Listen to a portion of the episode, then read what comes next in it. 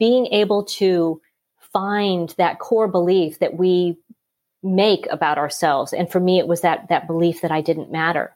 I, you know, when I developed that belief, when I decided to believe that, I was proving that to myself every day. Mm-hmm. So what I had to do is I had to unravel everything and then decide that, you know, that belief wasn't true. Welcome to the Persistence You podcast with Lizbeth, and that's you as in university. But we're much more of a community here. I'm your host, Lizbeth Meredith, author, speaker, and online teacher. Each week, I'll be delivering stories from amazing survivors and strivers, all threaded together with a dose of persistence. So glad you're listening.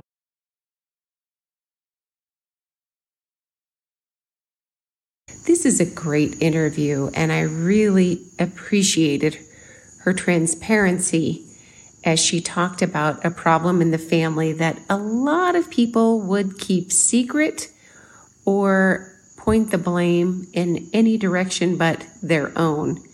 So I really love her accountability and her transparency. It is a beautiful summer day here in Tennessee, and I am about to, in a few episodes, take a little break from podcasting to prep for season two. I'm so thankful that you've been with me all this time, but I'm re sort of reconfiguring how I get my guests and relying a little bit less on them reaching out to me and me being a little more intentional about the theme. So let's stay tuned for that. I am certainly enjoying this ride and learning as I go. And it's my hope one day I have a little bit more of a team to help me with it. So, fingers crossed. Thanks always for supporting the podcast by listening, by being with me. And for those of you who've hit buy me a cup of coffee as a tip for the podcast, really appreciate it. And just you being here is a super big gift. I know you've got other things going on with your time. So thanks for being here. I always hope you get something from it. And it's great to hear from you. Find me at lameredith.com when you want to make comments that you would like me to respond to. And I will see you in the interview. Colleen Elaine is with me today, and I am so thrilled that she is because she's talking about something that a lot of us don't talk about. And that is the idea of a problem child in the family and expose the importance of exposing family secrets to make the whole family better. Colleen has a book out that it well that's about to be out in just a couple of months called 28 years to life. And there's a fabulous subtitle she's going to tell us in a second. But first off, welcome, Colleen. Thanks for being on Persistence You. And I'm so glad that you're here. Well, thank you so much for having me, Lizbeth. I am so super excited to be here and to, you know, share share my message with your listeners. I love it because as you and I spoke before, I used to work a lot with kids in crisis, particularly juvenile probationers for 20 years in Alaska. And a lot of the times when kids would struggle with substance abuse or with other things, parents would sort of disavow themselves and and look at the child like what have you done to this family? When actually sometimes not so infrequently there were many other problems at play and the child was just sort of that designated problem child you know? So i i am just dying for you to share your story of hope and all of the beautiful things in your family. So please do. Okay, sure. Well, I completely agree with that. You know, and I grew up in a family where everything was swept under the rug. And wow. unbeknownst to me, I kind of carried that over into my own, you know, family life as I was raising my children. Uh, my father was an alcoholic, so there was, you know, substance abuse in the family. My mom, in turn, was um, a workaholic. She didn't want to be around that, so she chose to be gone all the time working.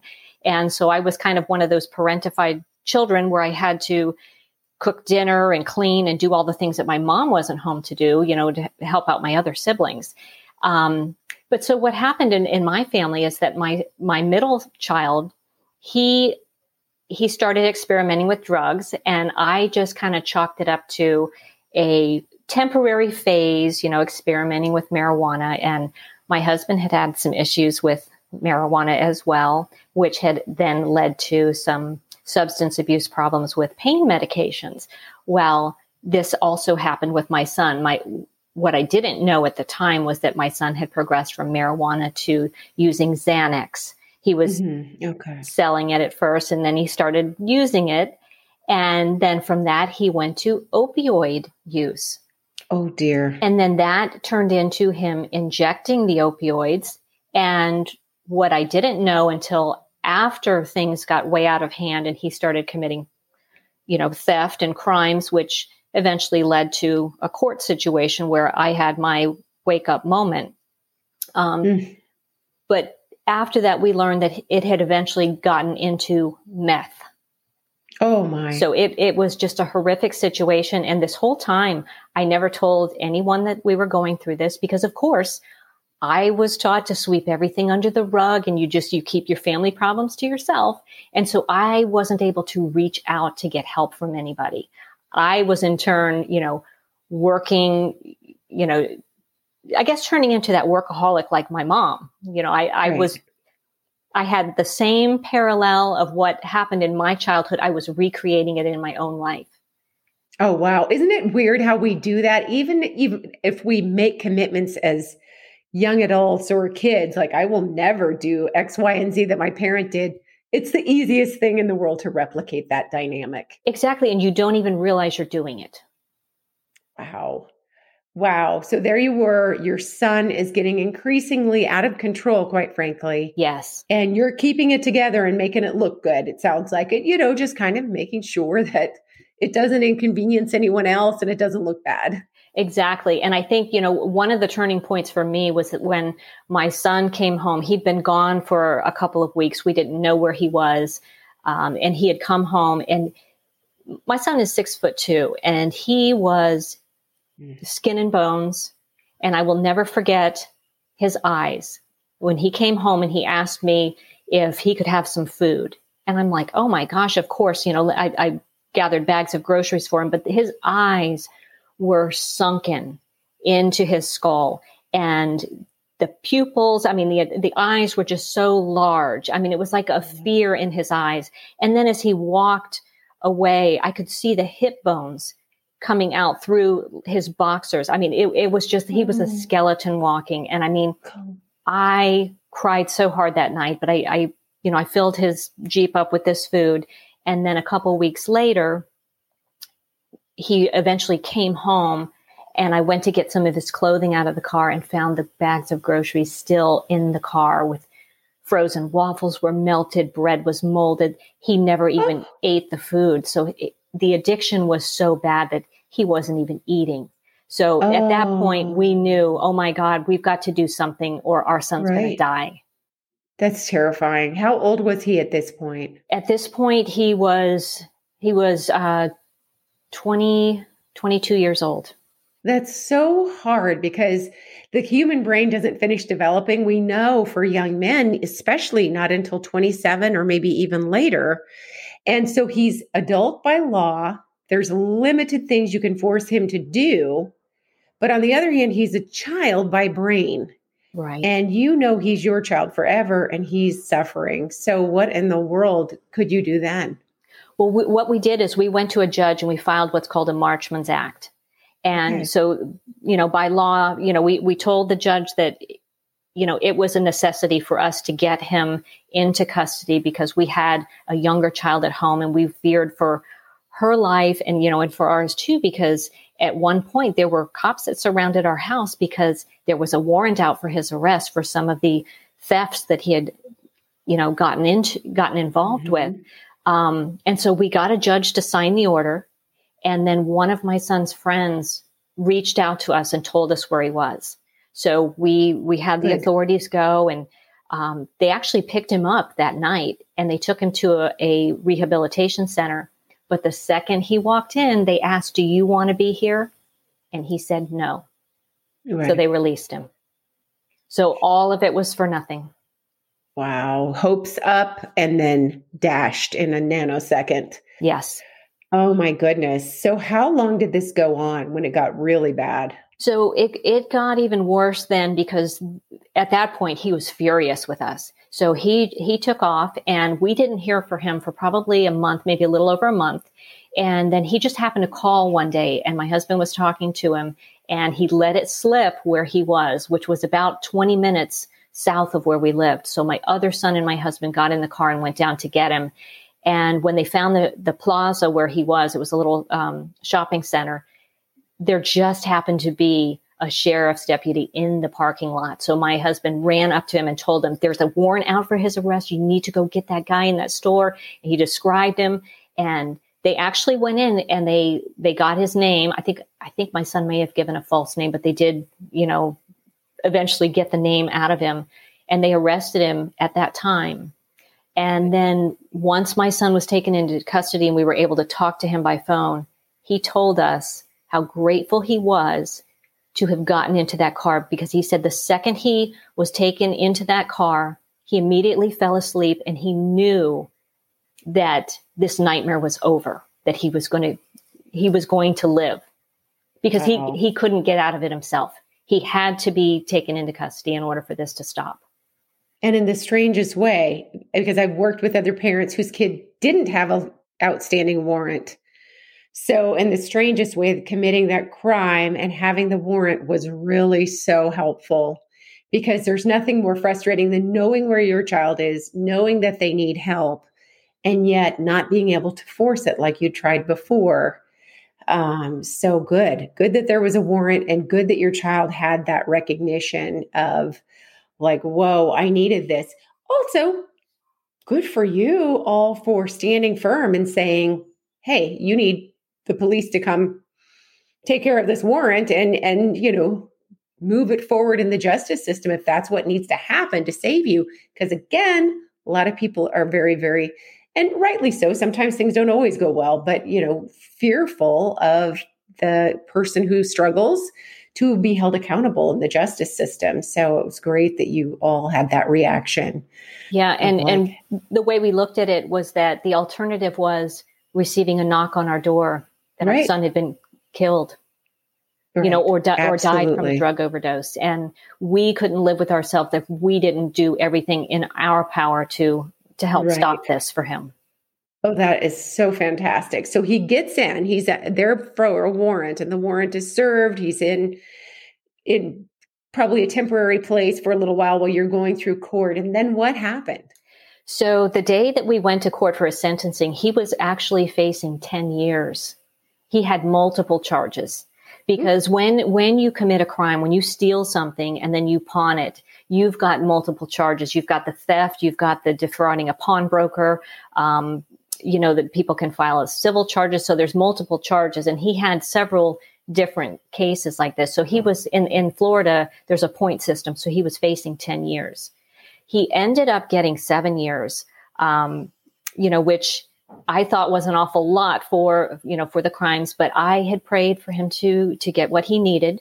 And so I was okay with the seven years that he got. And my son actually said that it took him a minimum of four years while in prison to actually come out of the situation that he was in, to really recognize that, you know, that's not the life he wanted to live. And, you know, in doing that, he and I had talked extensively. I mean, we talk, we talked every week. So I was sending him books to change his mindset and programs to study.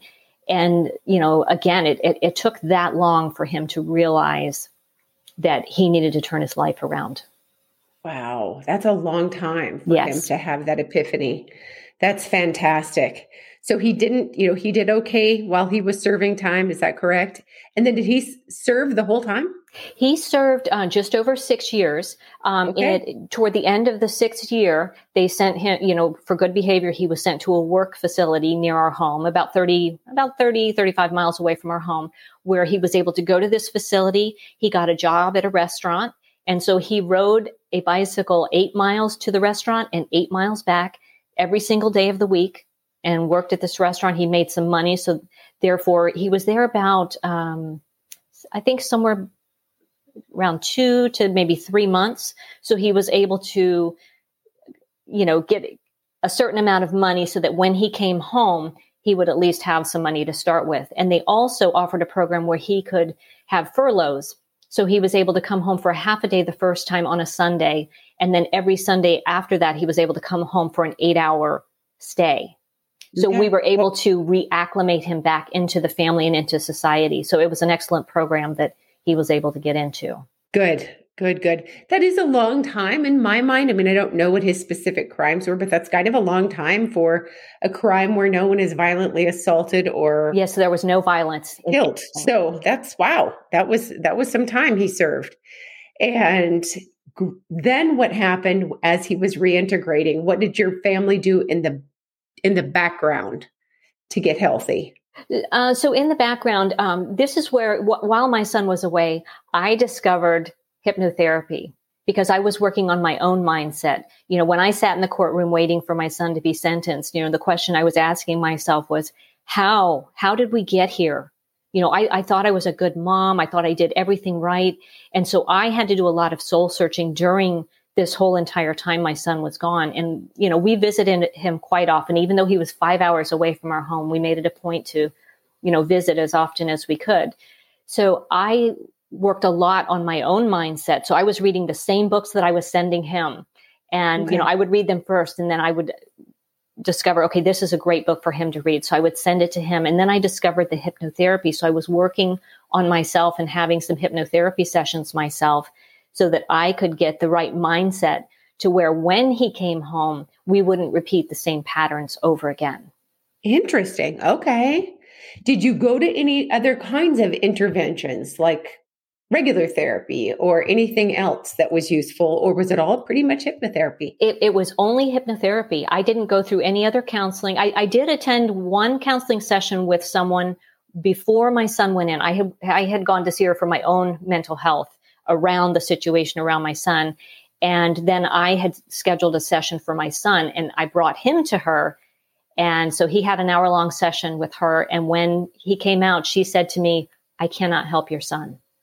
Wow. And when she told me that, and of course everything is confidential, so she couldn't tell me why she couldn't help my son. Right. But in that moment, I, I was done with therapy. I thought, well, if you can't help my son, then there's no point in me coming back because, right. you know, so I, that's when I decided to continue looking for what I needed for me and for him. Interesting. Well, I think of hypnotherapy personally as like, okay, I need to lose weight or I need to smoke or are there repressed memories that are you know so how did that work yes so that's exactly what it was for me is that i um and, and this goes right in line with the title of my book so my the, the my book title is 28 years to life so the the reason behind that title is because i had held a secret deep inside of me that i never spoke about for 28 years okay so with this whole process of everything that happened with my son, I had an aha moment that back when I was 17 years old, I had gone out on a date with someone and I was drugged and raped. And I woke up on a mattress inside a garage on the, you know, on a mattress on the floor, naked. So I had to find my clothes. And when I got home, I was really you know, I, I was traumatized from the, the incident, what had happened, but I was more fearful of what was going to happen when I walked through that door and my dad was going to, you know, just be, you know, screaming and yelling and cussing at me because I had been gone all night. You know, I had a mm-hmm. very strict father. And, and like I mentioned right. before, he was an alcoholic. So when I walked in the house that morning, it was silent. My brother and sisters were sleeping. My parents were sleeping and no one even knew I had been gone all night. Oh, wow. So in that moment, I decided to believe that I did not matter. So I shoved what happened to me way deep down inside. I went showered all the evidence, the physical evidence away, and I never spoke about it until the day after my father died, which was 28 years later. Wow. Okay. Okay. And and so and the day after he died what was the significance that did something just break loose in you when he passed yes it was like the last couple months of his life i didn't know my father was dying Um, but he had been hospitalized. He was having some issues with his kidneys, but something had been building inside of me. Um, you know, it was like a pressure cooker and something was wanting to come out, but I didn't know what it was. But in that moment, that, that next day after my dad had passed, it just, you know, it came out when I was speaking to my mom. I, I told her what had happened and how scared I was of what my father would have thought. He would have blamed me, you know, it would have been my wow. fault because that was the conditioning that I received as a child that, right. you know, if something like that happens to you, you obviously did something to attract it to yourself. Right. And so my mom kind of, you know, listened and swept it under the rug and never spoke about it again. So I didn't really even get any validation at that point. So I, again, I was in search of healing myself from ha- holding and harboring that secret for those 28 years because I felt like that had kept me in sort of a groundhog's day of living. I wasn't fully living because I was harboring the secret that I didn't even know was affecting me in that way.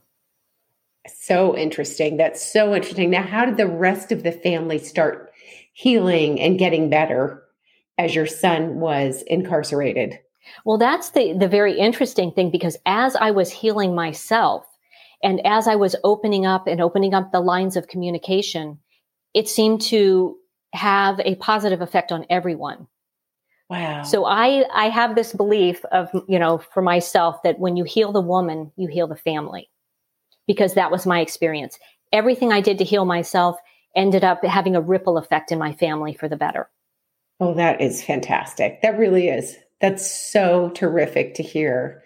So, by the time your son was finally released, what was that like when it was like, okay, we are done? Um, at least with the incarceration, he can move home. We're finished with the work camp situation. He's back home. What was your family change like then? That was absolutely amazing because I had the, the woman that trained me, her name's Marisa Peer. So I had gone to Miami to do my training and I had gone there with the intention of getting a, a session for myself around healing so that we would have, you know, a beautiful family reunion and have a brand new foundation to start with. So when I went, I actually did receive a session with her. And so that was what she did the hypnotherapy with me on. It's uh, rapid transformational therapy is the type of therapy. It's called RTT. And I had an amazing moment. Um, can I tell you about the metaphoric?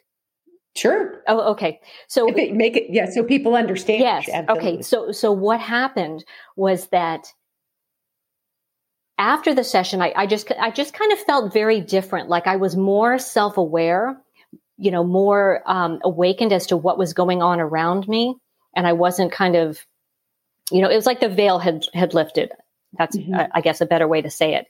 And I was out looking at a piece of property. At this point, I was still doing real estate appraising. And so there was this this clear ball in the yard as I pulled up to this property and the sunlight was shining on it and it was glistening. And so I got out of the car. I mean, it definitely got my attention and I'm looking at it and I'm thinking to myself, you know, normally I, w- I would pick that ball up, but for some reason I just admired it and thought, no, I, I'm not going to pick that up. That belongs to somebody, maybe a child around here or something. So it's just beautiful. I'm going to leave it on the ground. And then when I got home about an hour later, my husband, he works um, on the property next door. And so he had come home and he said, You're never going to believe what I found in the garage next door. And I said, Don't even tell me it's a ball. And he's like, How did you know? And he opened up his hands, and inside his hands, now hit the ball that he found was a little red ball. But in that moment, it hit me that I didn't pick up the ball in that yard because that's what I had a tendency to do. I was picking up other people's responsibilities instead of letting them, you know, interesting pick yep. up their own. I, but it, it was like something happened within my mind that allowed me to see the symbolism of the ball, you know, the ball that I saw and then the ball that he found and he actually picked it up. Oh, that is really neat. So it's so interesting because so the role of uh, what people recognize is the role of the enabler yes. the person who runs around cleaning up the messes of other people. And you realize that that was not going to fit anymore. So you didn't pick up that ball. And, uh, you know, let your husband step up and do it. And I mean, that's terrific.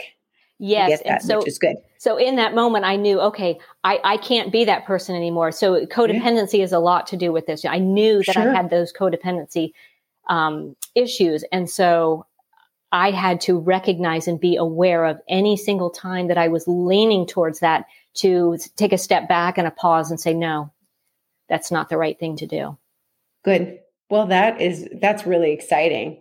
How long did it take? How long did uh, hypnotherapy take? Would you say how many sessions did you have before you really saw that transformation begin take root? I only had the one session with her. Wow. Okay.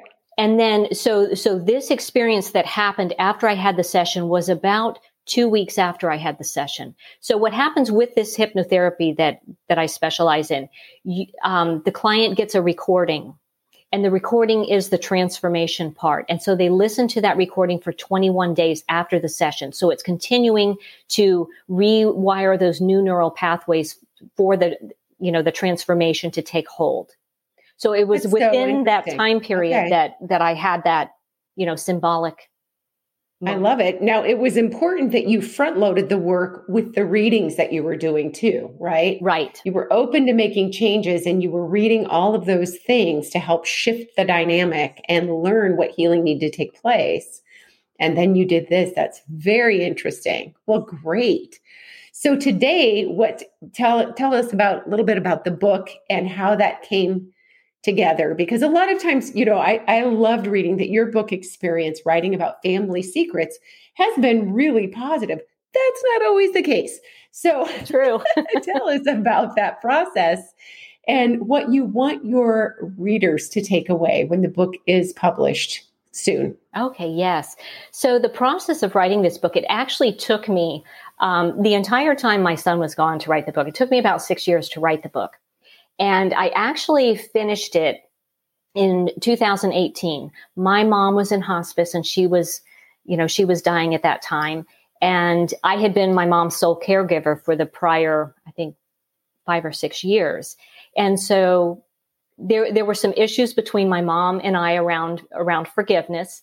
And I, you know, I won't give you all the details because that, you know, give away a, a little too much of, about the book. But um, I actually finished the book when my mom passed. And, you know, Ryan had an opportunity to say goodbye to my mom through the phone because they had had a, an estranged relationship, but they actually healed it toward the right. end of my mom's life, which was nice. Um, but the, you know, what I want readers to take away from my book is that I feel like we're all led to betray ourselves by the way we're conditioned by our families and by society and you know trying to live up to the expectations of our parents and others. And so when we're doing that we're betraying you know our own values our own interests and our own wants and needs. And so being able to find that core belief that we make about ourselves and for me it was that that belief that I didn't matter. I you know when I developed that belief, when I decided to believe that, I was proving that to myself every day. Mm-hmm. So what I had to do is I had to unravel everything and then decide that, you know, that belief wasn't true. And it was only then that I could find forgiveness for myself and also forgiveness for people that I felt did things, you know, bad things to me or wrong things to me. I had to forgive them too. And they may not even have known that I felt that they had done something wrong to me. But I mm-hmm. was holding myself hostage by not forgiving them and not forgiving myself. And what did your son think of his new family dynamic when he came home? Did he notice it or remark right away the change? Yes, absolutely. You know, he came back a changed person too. He was more of the the younger self that I knew him to be because he he's always been a good person. It was just he was a different person when he was had you know that stronghold of the drugs. Um, but he came back with a powerful motivation to really make something of himself. He realized that he lost you know more than six years of his life, and you know he came out with gusto and with um, resolve and just this incredible ambition. And he actually has started a um, a shoe business. It's called Flight School Custom Footwear, where he makes custom shoes. He has another job he works as well, but he he is an amazing artist and he discovered this talent while he was away. Oh, and he fantastic. knew that that's what he wanted to do with his life. The key to recidivism from somebody who worked in the system forever is, you know, if you don't want people to reoffend, don't take away their ability or or rather add the ability to contribute to society. Teach people to own their own business if in fact they have crimes that make it difficult to work in the regular workplace or you know those kinds of skills. We all need to be needed and feel included in the world that we're creating. So that's so fantastic that he's got that going for himself and some other things. He's not afraid of work it sounds like Right. And he was he was most appreciative of the support that he received from us as a family while he was incarcerated right. because he saw so many people that had no one. And right. you know, it just really disturbed him to think, you know, he thought back and and and was thinking that, you know, he had it bad at one point, but he realized in seeing the situation that others were going through that he was really blessed with a wonderful supportive family and that's you know, that was the key to his survival through everything. I love it. And I'm glad that he did not take that for granted because that's definitely a true thing that so many people can't even tell you what both of their parents' names are if they're heavily caught up in the system. They didn't grow up with that family background sometimes or a good family background. And so it's really good that he saw that he had some assets in his corner. Yeah. And and this whole experience has just really opened the lines of communication and it made me and probably everyone in my family realize how important, you know, honest communication is when you're going through something.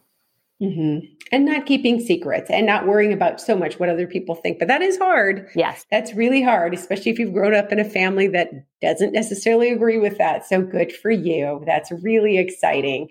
Where can people connect with you and find out more about your book. Maybe sign up for your email list or whatever to know about your book as it gets released. Okay, yes. So I have a website. It's www.colleenelaine.com. And on that website, they can uh, get a free gift. I have a meditation three pack. It's actually, it's a meditation for women. It's called For the Woman Who Does Too Much, but men could listen to it too.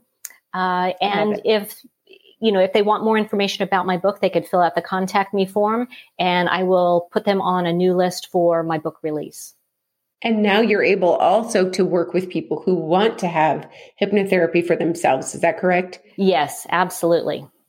Wonderful. Thank you so much for being willing to share your story. And it is so incredibly powerful and so hopeful. So I really appreciate your time.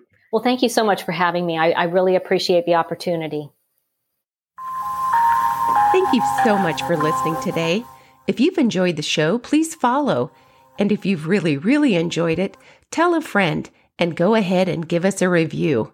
I'll see you next week. Proud member of the Podnuggets Network.